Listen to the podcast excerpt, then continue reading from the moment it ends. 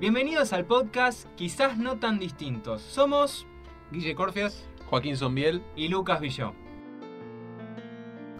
Humberto Eco, en su novela El nombre de la rosa, le hace decir a uno de sus personajes sobre el final de la novela que uno de los personajes que desató la catástrofe que sucede en la abadía tenía una insana pasión por la verdad. Y otro autor dice que la insana pasión por la verdad es esa convicción irracional que impulsa al fanatismo religioso y político, al nacionalismo chauvinista y al dogmatismo filosófico.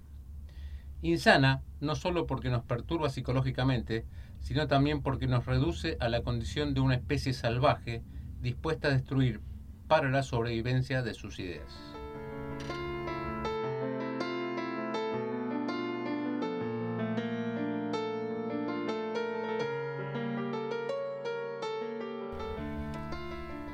Este capítulo, el último, se titula Construyendo Puentes y tenemos el gran privilegio de tener con nosotros a la señora esposa de Joaquín Zombiel, acá mi compañero, Vamos. Eli Morilla. ¿Cómo estás, Eli? No, bien y el privilegio es mío en todo caso, señores, por favor, ¿eh?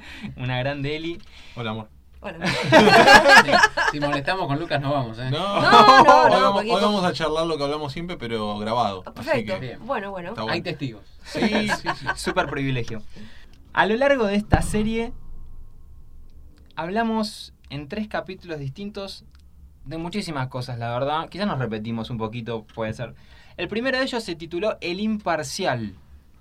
Sí, hablaba de que a principios del siglo XX los españoles que vivían acá en Buenos Aires tenían un lugar de discusión, los monárquicos por un lado, los eh, democráticos por otro, y había un lugar neutral donde se juntaban los heridos, por así decirlo. Al que parece que vamos muy seguido, ¿no? Aunque Pare- parecería. el segundo capítulo se llama Puede que usted tenga razón. Sí, ahí hablamos mucho del, de cuánto se juega el tema de la verdad, de la identidad. Entonces, todo eso, qué tan verdad, qué tanto vale la pena ir por la verdad cuando eh, estamos lastimando a otros. Bueno, la posibilidad de construir algo desde el. Puede que usted realmente tenga algo para aportarme, ¿no?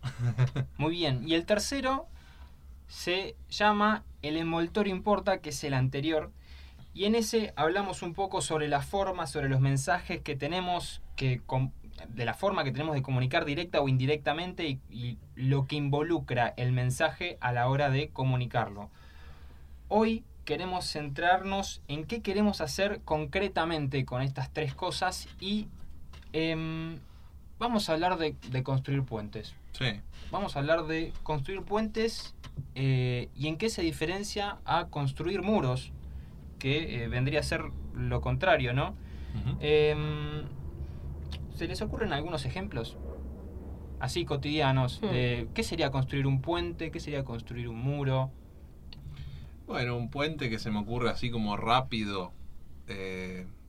Un, un simpatizante de izquierda y uno de derecha yendo a ver un partido de, de su equipo favorito de fútbol, por ejemplo. No sé, encuentran un punto de encuentro y lo disfrutan, aunque a pesar de eso son opuestos políticamente. No sé, se me vino así como de repente. Sí, otro ejemplo podría ser una persona que se pone a disposición de otra después de una linda charla, quizás no muy profunda, quizás no se conocen, pero che, estoy para vos y es la jugada de no sé quién es el otro, no sé qué onda, qué puede pasar, si no sé, va a ser recíproca esa relación, si se va a armar una conexión, una relación, no sé qué piensa de determinados temas que para mí son importantes, pero me la juego en hacer un puente y quizás entablar una relación con un desconocido para poder estar para él como puntapié. ¿Y te está pasando eso con alguien, por ejemplo? No, fue un ejemplo cotidiano. ¿No tiene un ejemplo cotidiano? Yo tengo un ejemplo No, cotidiano. digo, porque por ahí. eh, no, porque Igual- no, porque digo, estamos hablando de, de, digamos, de todas estas cosas, pero eh, nosotros no hablamos acá desde nues- desde que la tenemos clara. Creo que habla de que cada uno tendrá No, bueno, sus luchas. no, bueno, entonces, pe- pensándolo bien, pensándolo bien, eh, quizás los ámbitos donde, yo admito que los ámbitos donde me muevo conozco mucha gente nueva todo el tiempo. Entonces ocurre mucho esta situación de que no sé nada del otro, más que que estamos los dos acá, o las dos acá. Y viene, y es muy probable que pasa, pasa medio como en el jardín. Viene alguien y te dice, che, me, re- me recopa tu, tu personalidad o cómo sos. Aclará que trabajas en un jardín. También trabajo en un jardín. Sí. Porque el jardín, el sí, jardín sí. de mi casa. Con- No, pero digo. De No corta el Claro. pasto, no corta el pasto. No, no, Claro, no, estaba hablando de jardín de infante. Jardín Eh, infante. Sí, pero, pero pasa con gente adulta que alguien viene y se dice, che, charlamos la semana, tomamos y vos decís, "¿En qué? no sé en qué me estoy metiendo. Está buenísimo, pero no sé en qué me estoy metiendo. Es un riesgo como si lo vemos desde un punto como muy desde afuera, desde la periferia, desde la perspectiva, ahí sí, qué sé yo quién es el otro, pero no por, pero no por decir, ah, es un asesino serial, sino por el lado de decir, qué sé yo, si me comprometo en una, mi, mi, mi corazón o mi personalidad y no sé, termina no funcionando una amistad o lo que. Y bueno, pero sí, dale, vamos. Es un riesgo, dijiste. O sea, hay, hay riesgos en construir puentes. Por supuesto que sí. Para mí, por supuesto que sí. Sí. Eh, un puente sería reconocer que el otro tiene razón. Eh, una vez mi esposa me dijo una frase maravillosa.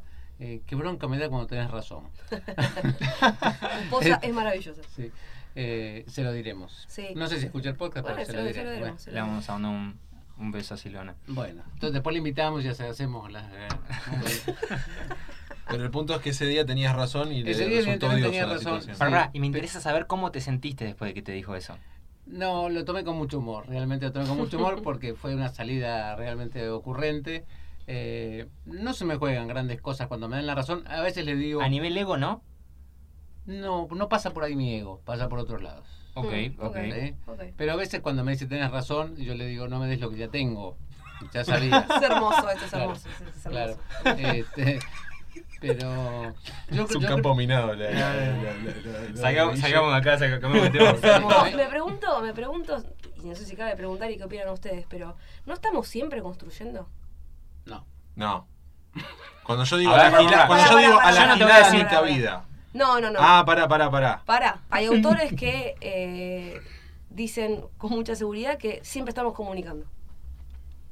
No importa lo que hagamos, no importa lo que hablemos, no importa que callemos, siempre estamos Sabes comunicando. que esos autores fueron refutados. Estás hablando de Vaslavic. Ujú. Por ejemplo, por ejemplo, Dale, pero, es- expláyese. expláyese, señora, pero en un punto, no estamos siempre construyendo algo, no dije puentes, Tiene razón. Puede que usted tenga razón. Ah, entonces tenga razón, vieron, o sea, bueno, eh, ahí coincido. Ok, Ahí Bien. coincido. Algo construís. algo estás construyendo, o Yo- sea, yo me la paso construyendo indiferencias. de, de tu parte. Sí. Ok, Por ejemplo, Eh, soy indiferente, indolente a muchas cosas que me gustaría que me interesen y la verdad que no lo logro. mm, ok. ¿Y alguna vez construiste alguna indiferencia con algo que tuviste como que te importaba? Sí, pero evidentemente no me importaba tanto. Por ahí me importó después y me di cuenta de lo que me perdí. Ok, Hmm. Ok. Y, y la indiferencia qui- quizás es una forma de construir un muro, ya que estamos con esta eh, imagen tan bella que se nos ocurrió a nosotros, no, mentira, de algún lado lo sacamos. Eh, uno con un peluquín rubio. sí. lo- lo- lo- lo- ¿Requiere más energía construir un muro que construir un puente? Yo creo que depende del caso. Hay personas que entiendo que por medio un poco lo veníamos hablando, ¿no? Experiencias de vida, heridas en la vida, referentes a, a lo relacional, a lo emocional, ¿no? en, ese, plano, esos niveles, le puede costar más tiempo o esfuerzo o intencionalidad construir un puente con muro. Le es más fácil construir el muro, le es más automático. En todo caso, como, como hemos estado hablando, yo creo que más que tiempo es lo que implica construir el puente. Lo que implica construir el puente muchas veces es riesgo, muchas veces es encontrarme con un otro, es eh, ceder, no ceder individualidad, pero sí este, esto que ustedes vienen charlando previamente, ¿no? De- puede que usted tenga razón, o sea, de, dar la posibilidad que el otro tenga razón. Para mí implica otras cosas y a veces son más trabajosas, a veces es- implica más esfuerzo construir un puente. Yo creo que aparentemente son más trabajosas, pero creo que hay un esfuerzo enorme también en construir un muro, porque, digo, vivir en un mundo donde hay tanta gente que piensa diferente y vos continuamente estar construyendo muros, yo creo que demanda un esfuerzo enorme, por más que parezca súper fácil. Por lo menos a largo plazo. Sí, yo creo que tiene un costo altísimo. Em, El costo sí, y totalmente. creo que, bueno, pero si hay un costo, eh, hay un esfuerzo, quiero decir, o sea, hay- Bueno, mira, a, a Donald Trump le permitió ganar unas elecciones ese año. Sí, pero después, propuesta. pero hoy perdió. Pero hoy ya no está más. Ah, pa. Digo, o sea... eh, En el tiempo, vos decís en el largo plazo. No, digamos. digo, ti- tiene su doble lectura. Sí, sí, pasó. Como muchas cosas que pasan. Digo, eh, es un, fue un hito, pero también pasó. Hoy ya no está más. Y decís, bueno, ¿y eso qué onda? Entonces también como, como que, que- ok, eso, ponerle que disparaba algo, pero después ¿qué hizo con eso? El muro no lo construyó, ¿no? Entonces como que el puente eh, creo que además tiene algo interesante que no anula mi individualidad, esto que decías vos de, de, que bueno, no, no, no voy a, en, el esfuerzo este de construir un puente, yo creo que puede haber un poco de ceder cierta, eh, no identidad, pero sí cierto espacio eh, individual, si se quiere. Eh, implica compartir algo con el otro, pero creo que permite diferenciar, ¿no? O sea, yo veo al otro, como, reconozco al otro como un diferente, pero no divido. El, po- el problema de dividir es que corta la cuerda, ya está. O sea, listo, mi mundo, tu mundo, fin. Y para mí es como Ahora- una ilusión eso. Sí, pero yo no sé, yo tengo amigos que piensan muy distinto a mí. El problema es que no hablamos, eh, quiero decir, en algunos temas, a veces evitamos esos temas, pero no impide que yo arme un muro con él y sí tengo un puente En que- otras cosas. en otras cosas, pero por ahí no, no me importa quién vota. No lo hablo, tal vez. Decís que no hay que, que no hay una necesidad de construir puentes en cada aspecto. Claro. Ok. No, No, me parece, pero me parece también eh, casi, podríamos decir, un rasgo de sabiduría en decir, mira, para vos es muy importante quién es el presidente o quién es el campeón de fútbol o de tenis. Y no nos vamos a poner de acuerdo. Hablemos de, de otra cosa. Construyamos por No, otro eso- lado, Claro. No, eso me parece bien. El tema es cuando vos con una persona no tenés ningún tipo de puente. Creo que en realidad el punto es ese. Porque O, o- o es muy- esa división, o esa división no me permite hacer otro tipo de puentes. Claro. O eso, ese muro no me permite hacer otro tipo de A veces puentes. es un trabajo personal, incluso. Sí, claro. O sea, lo- lo- en el sentido de las personas que. Uno dice las personas como si fueran otros. Nos pasa a todos, o sea, en alguna medida, más menos, aquí o allí, ¿no? Eh, que, nos, que, que nos cuesta construir puentes o que nos es fácil construir muros en lugares donde por historias de vida y demás au- automatizamos el muro. Es como que nos sale ya. ¿Viste cuando estás en piloto automático, como, como decía Luqui en, otro, en otra charla, y, y te pones a construir el muro y el muro de repente te da vuelta y está ahí? Quizás hay un trabajo personal que hay que hacer y quizás es a largo plazo y lleva tiempo para poder aprender a construir otra cosa. Mm. Este, y después te encontrás con el otro y viene toda esa etapa. Pero a veces uno, qué sé yo, eh, va más allá de, de- de uno o el otro. Quizás a veces es, el est- es- es tratar con uno mismo. Tal Mm. cual. Es necesario estar atento. Es necesario estar atento y sacar ese botón de piloto automático. Coincido mucho con esto. Y también me quedé pensando en esto que decía Joaco de, ¿realmente habrá casos en los que no pueda construir ningún puente en nada con alguien? O sea, en, Mm. en absolutamente nada. Bueno, va a depender del otro Obvio. también. O sea, eso es algo que hay que aceptar, ¿no? Como Sí. que también hay gente que hace un esfuerzo impresionante. Pero por- digo, siempre, por- siempre va a haber algo, quizás, algo en común, o, o ni siquiera hace falta que esté en común, pero al menos eh, un intercambio en, en lo distinto, ¿no? Porque tampoco es que construimos siempre que pensamos igual. La idea acá es tender el puente cuando yo no pienso igual que vos en esto. Es que, es que el intercambio es inevitable, pero el, el tema es qué tinte querés ponerle a ese intercambio. Si vos ves al otro todo el tiempo como una amenaza, eh, pero el, el intercambio sigue estando. Yo Mm. sé que vos pensás distinto y yo también, pero mi forma de relacionarme con esa situación es desde la agresividad muchas veces y desde lo que hemos hablado de la, del ningunear de repente, de bueno, no existís. Entonces me parece que ahí hay algo importante, porque después coincido con Guille en que hay un límite, tampoco vamos a estar todo el tiempo teniendo puentes, después no me entran lugares. Y aparte, si voy a un puente, ¿y qué pasa con los demás? Los descuido también, ¿no? O sea, digo, también el que mucho abarca, poco aprieta. O sea, también creo que es un... eh, requiere cierto criterio, no es simplemente tender a lo, a lo- a lo loco, porque también del otro lado tiene que construir la segunda parte del puente. Tal cual, desde la otra punta. Sí, y a veces, eh, lo que me pasa, por lo menos a mí, que a veces este muro o este no puente me genera un prejuicio con el otro, ¿no? Y como diría Jaureche, a veces los prejuicios se van encimando uno al lado del otro, ¿no? Y, y es una suma de prejuicios que yo no me animo a sacar ninguno. Como un ¿no? Shenga, digamos. Exactamente. Si yo lo hacía así en, en vertical, pero lo puedo hacer para arriba. Eh, y, y ese es un problema, porque entonces, eh, bueno, ¿de qué voy a hablar con vos si vos sos así, y en esto, en el otro, y este prejuicio, y se suman las cosas, y el otro ya es una cara de prejuicio. Sí. ¿no? Tal cual. Y, Y y, y no me- y tal vez no me animo, y tal vez no me anime a sacar uno, digo, mío, Mm. ¿no? De, de- de mi prejuicio con vos.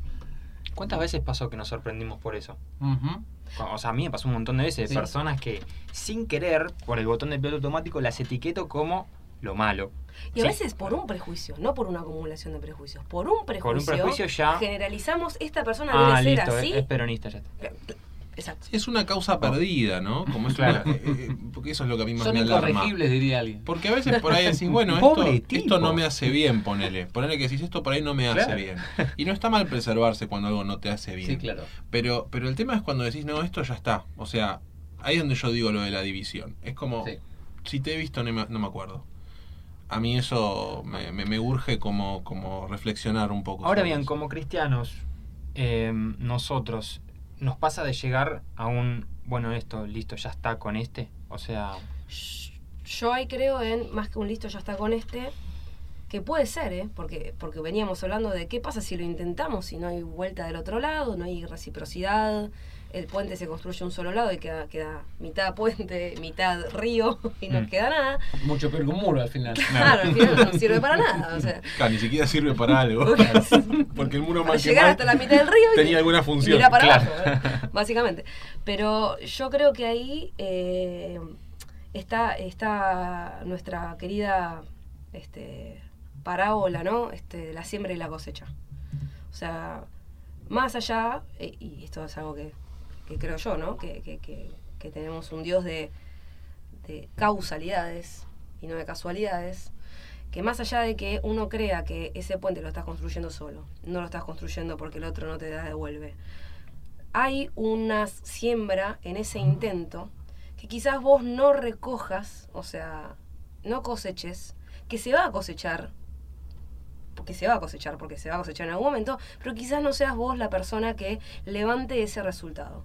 En un intentar puede ser un caminito, puede ser un ladrillito, que pones vos, que pone otro, que pone otro, para que el día de mañana esa persona que le cuesta claramente tener puentes, se pueda conectar con otros, otro- con otros, con otros, y pueda mirar para atrás y, y hubo un montón de gente que lo intentó con esa persona. ahora qué complicado cuando no ves el, lo voy a decir en términos psicológicos, me, Sí. me supera.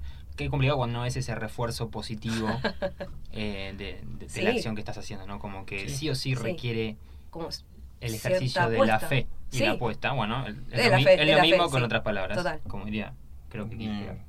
Es que es la, para mí es la- lo, lo central que trae Jesús y que, que para mí es lo más difícil, que el desafío que yo me replanteo si es humanamente posible, yo creo que no, que es el de amar como ama Jesús. O sea, va a fondo. Y a fondo es, de- me, me hace replantear como, bueno, yo estoy hablando de querer construir, pero el tipo quiere que ame. ¿No? O sea, y amar es, wow, es construir por 20.000. No, porque construir implica, bueno, una posibilidad, como decimos, pero amar para mí es una certeza, es una decisión. Sí, es, es, es algo que bancás, es algo que te parás, es algo que decís, sí, así, sí, así todo, y, a- y aunque no, no te banquen esto, y aunque seas eh, antiaborto, proaborto, anti, sí. ¿Podemos hacer eso humanamente nosotros? Yo creo que amar, amar implica, implica verbo, implica, es como el perdón, ¿no? Como estoy esperando sentir que te tengo que perdonar. No va a pasar nunca. O sea, no sé, a mí no me pasa. No Sí. sé, eh, hoy siento de perdonar a alguien. No. No, no, no. Hoy siento de amar al distinto. Y capaz que no. O sea, Sí, sí, no va por los sentimientos. Exactamente, es, es algo que implica una acción intencional y, y pensada y, y hasta a veces esforzada, laburada, que vos decís, tengo que salir de mi zona de comodidad y voy hacia. Te Sí. interrumpí, ¿no? Sí, como siempre. Perdón, perdón, perdón, perdón. Y eso que recién nos conocemos. No. perdón, perdón. Sí, esto que decía Joaquín, eh, bueno, no te pido que construyas un puente, te pido que ames. ¿No? o sea, Tranqui. claro, tranqui, digamos. Claro, O sea, sin no presiones. pongas un ladrillo, no tires una madera, no hagas planes, digamos, mamá. Ante la duda más. Claro, Y haz lo que quieras, diría Agustín, ¿no? Ama y haz lo que Ama y quieras. haz lo que quieras, San. Agustín. Sí. Eh, citamos a toda gente. Una vez yo tenía que tirar una... En realidad la tiraste vos, pero bueno, al menos la completé. Bueno. Claro, claro. Es Guille Corfia. Ah, escuchá. y- y No, sí, no me sí, sí. carguen, no me carguen. No, al contrario. Contrario. Ahora, ahora, no cito más a nadie. No, no, no, por favor. No podrías, no podrías ni aunque quisieras. Es verdad, es verdad. Bueno, como decía, realmente, eh, no, y cua- cuando estabas diciendo esto vos, el gran Joaquín, ahora lo cito Joaquín, Oh, claro. pensaba en los personajes, en las personas con, diferentes con las que se encontraba Jesús. ¿No? Si vemos los diálogos con lo- las diferentes personas que, eh, con las que se involucró, eran todas diferentes. Y seguramente amaba a todas, posiblemente de diferente manera también, pero quiero decir, tenemos un recaudador de impuestos, un, lo que era un guerrillero, digamos, de esa época, a los maestros de la ley, a un paralítico, quiero decir, no, no... Sí, sí. Y, y no siempre tenía una buena relación, quiero decir, no es que tenía una mala, sino él amaba directamente. Pero había como una forma creativa también, me Sí, parece, claro. de, de amar. Para mí Sí, era, adaptabilidad. Tal era cual. ser inteligente socialmente. Él se adaptaba a la persona que tenía enfrente con las posibilidades de esa persona, persona con la- la- las lo que esa persona hacía en su diaria, lo que iba a poder entender. Le daba importancia al envoltorio. El envoltorio importa. Importa, no importa. Vamos. Lo confirmamos y reconfirmamos. Vamos confirmando. Ahora bien, Jesús, eh, pienso en Jesús y la forma que tenía de comunicar. Ahora nosotros, nosotros cuando nos acercamos a alguien y, hablar de, de- y hablamos de temas de fe o quizás de otros temas, solemos ocupar lugares eh, absolutos o nos acercamos con apertura con estos temas puntualmente. Hmm. Vamos a hablar de la fe. Hmm. ¿Qué nos pasa eh, a nosotros cuando hablamos de, de fe? ¿Cómo- Hablamos de la fe, hablamos de la institución iglesia, hablamos de cuestiones religiosas, ¿de qué estás preguntando? Claro, in situ. Más concretamente, Cuando hablemos de, de fe, diría yo. Fe puntualmente. Fe, fe. fe, fe. Fe, fe. Fe, fe. Hierro. Para, para, para. O sea, me refiero a, a la creencia sobre Dios que podés entablar con, con, eh, en una conversación con una persona. Con un Ok. musulmán, claro. Exactamente. Ok, Bien. O con un cristiano de otra denominación. O con un judío. Exactamente. ok. Picante. Picante. Bueno, yo creo, yo creo que se juega mucho el miedo porque, digamos, si uno está tan seguro de lo que cree, ¿por qué te pega tanto hablar de algo distinto, no? O sea, como, como que a mí, a mí a veces me... eh, cuando, cuando veo a, a, a mí me, me atrae mucho la idea de poder hablar con alguien eh, que cree otra cosa. Eh, creo que también cambiando lo- lo- los modos, las palabras y un montón de cosas, hay, hay una búsqueda humana implícita de algo similar, yo creo, aunque no le podamos poner el mismo nombre. Eh, entonces a mí hay algo que me atrae de poder hablar con el otro, entonces yo creo que muchas veces nos cuesta porque tenemos miedo a cuestionar esa, vamos a decir, esa, ese código fuente Mm, en, en- en la fe, sí. ¿no? Como que estamos, entre comillas, traicionando como lo- lo- nuestro credo, ¿no? A ver, es la, es la búsqueda humana eh, por esencia, ¿no? Sobre el sentido, la creación, o sea, no sé si hay algo más humano que preguntarse por, por el creador, por la fe, creador o creadora, ¿no? Porque el porque es masculino, no ¿Cómo tenemos lenguaje neutro, Pero hay, un, pero hay como cierto sentimiento, como dice, como dice Joaquín, de, este, de- de- no sé si es traicionar la fe, el dogma o a Dios mismo, ¿no? Como ya cuestionar, ya preguntarse, ya abrirse a hablar de lo... Es como...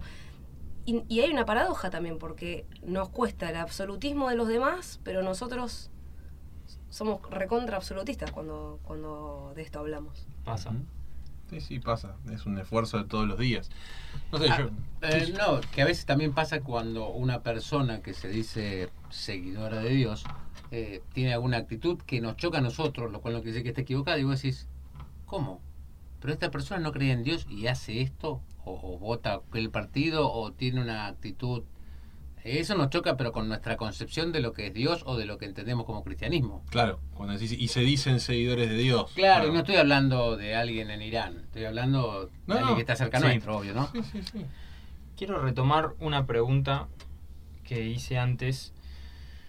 ¿Cuál es el rol de nosotros como cristianos a la hora de hablar con alguien. Y ahora no pregunto específicamente, no les pregunto específicamente por el tema fe, sino en general. De hecho, lo, podemos- lo podríamos situar en Argentina, quizás Buenos Aires 2021, eh, entre elecciones PASO y, y las otras legislativas que no sé cómo se llaman.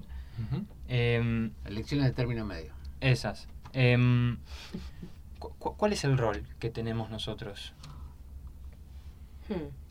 O sea, no para hablar de fe, sino para En general. hablar, punto. Un cristiano, ¿cómo piensan que, que, que- que- cuál es la iniciativa que tiene que tener para, para hablar con alguien o, o cómo, cómo se tiene que parar frente, frente a este escenario? Yo diría, y me la voy a jugar un toque. Sí, jugátela porque quizá la pregunta fue muy obvia, jugátela. bueno, dale. Eh, eh, desterrando todo tipo de religión. A veces, eh, en, mi pensamiento, eh, totalmente personal, a veces eh, el cristiano siente un peso de responsabilidad real, bíblico, quiero decir, que nos toca a todos y que, y que, está, y que está buenísimo, que es el hablar de Dios a todo el mundo, a las naciones, a los que tenemos al lado, a los que conocemos, a los que no conocemos. Pero cuántas veces quizás el cristiano elige formas, no sé si decir incorrectas, porque sería a mi criterio incorrectas, si no quiero generalizar. No oportuna. No vez. oportunas me parece mucho mejor. Sí, eh, qu- quizás que no miden, que no miden circunstancias, que son muy generales y que pueden terminar siendo en detrimento de relacionarse normalmente con otros. O sea, a veces a este peso que termina siendo como aparte muy, muy, muy, muy obvio, ¿no? Como hablo de Dios hablando de Dios. ¿Y cuántas veces nuestra vida habla de Dios sin nombrar a Dios? Claro, ¿no? ¿hasta qué punto yo a veces siento que se nombra a Dios eh, pensando que es una bendición siempre? ¿No? Como digo, en el sentido de, nombrarlo y hacer las cosas en el nombre de Dios. Y hay muchas cosas que yo creo que, que- que nos adjudicamos que son en nombre de Él y que han lastimado un montón de gente, por ejemplo. Mm. Entonces a veces me pregunto, ¿es una bendición continuamente estar trayéndolo desde, estoy hablando desde la palabra mm, literal, ¿no? Y no de, tanto desde la acción, como dice Eli, creo que hay, hay, hay acciones que hablan mucho más que las palabras. Digo porque, pero yo sé que Lucky preguntó como fuera de la fe. Pero a veces eso está, está tan fuerte, está tan, tan erigido dentro Es nuestro. transversal. es tra- que es transversal y que a veces impide una, una comunicación fluida, real, normal y cotidiana y, y- y tiende más a, a- a generar una etiqueta o a que, te, a que te pongan una etiqueta en la cabeza que otra cosa. Sí, a veces caemos en el proselitismo religioso, ¿no? Que me parece que tenemos que tener cuidado en eso. Y cuando dijiste entre las elecciones primarias y las de medio término, Sí. me acuerdo que en el 2001 hubo una crisis grave del país y algunos evangélicos estuvimos involucrados en un espacio de pensar cómo qué podíamos hacer. Eh, no, religiosamente, sino socialmente y políticamente. Y hablamos con un referente de que alguien que se estaba por postular a, a las próximas elecciones, creo que creo que era para diputado.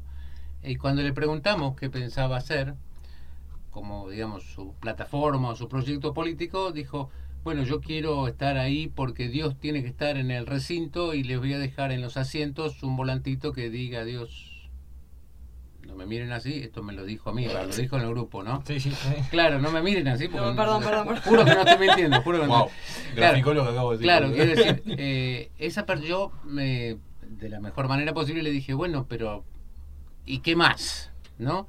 Y no dijo mucho más. Quiero decir, no tenía un proyecto político, no tenía, eh, con lo cual después hablando, no, a nosotros nos parecía que estafaba un poco a- al electorado, porque quiero decir, si yo te voto a vos por una cuestión Claro. de pensamiento político, más allá de ¿Cuál que es tu también... propuesta? Claro. Bueno, esto también es un problema, ¿no? Cuando a veces tenemos que llevar a Dios de una manera tan eh, Obvia. obvia o barata Sí. y, en un, y en un espacio donde nos vas a hablar de Dios. Quiero decir, estás hablando cuestiones políticas. Esto es como ir al banco y decirle, yo creo en Dios, dame plata. Quiero decir, no, no. Sí, sí. Claro. Mi abuela patea le. Y sale el agua machucada. Pero, pero no, en cuanto a la responsabilidad, quizás me quedé pensando en eso, ¿no? En la, diaria, en la cotidiana, de hablar. Creo que ustedes lo vienen este, debatiendo en los últimos, en los últimos podcasts que tuve el placer de escuchar. Quizás concientizarlo un poco más, se me hace, ¿no? Quizás no, no manejarnos tanto por, por automatismos y, y, detenernos frente a la otra persona y, y quizás repensar un poco más y hacernos más preguntas. A mí se me viene esto.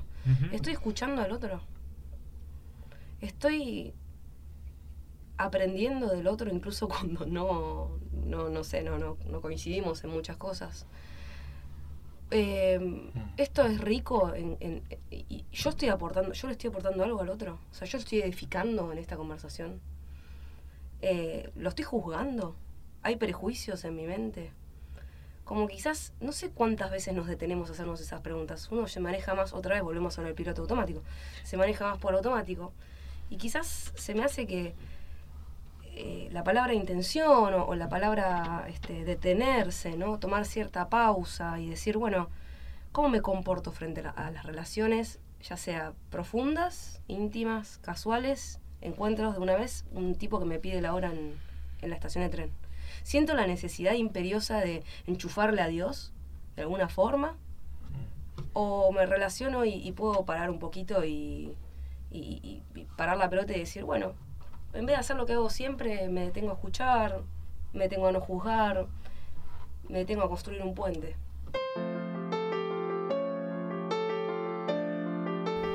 Donald Trump se lanzó a campaña prometiendo como dijimos antes, em, hacer un muro que separe a México de Estados Unidos, ¿no?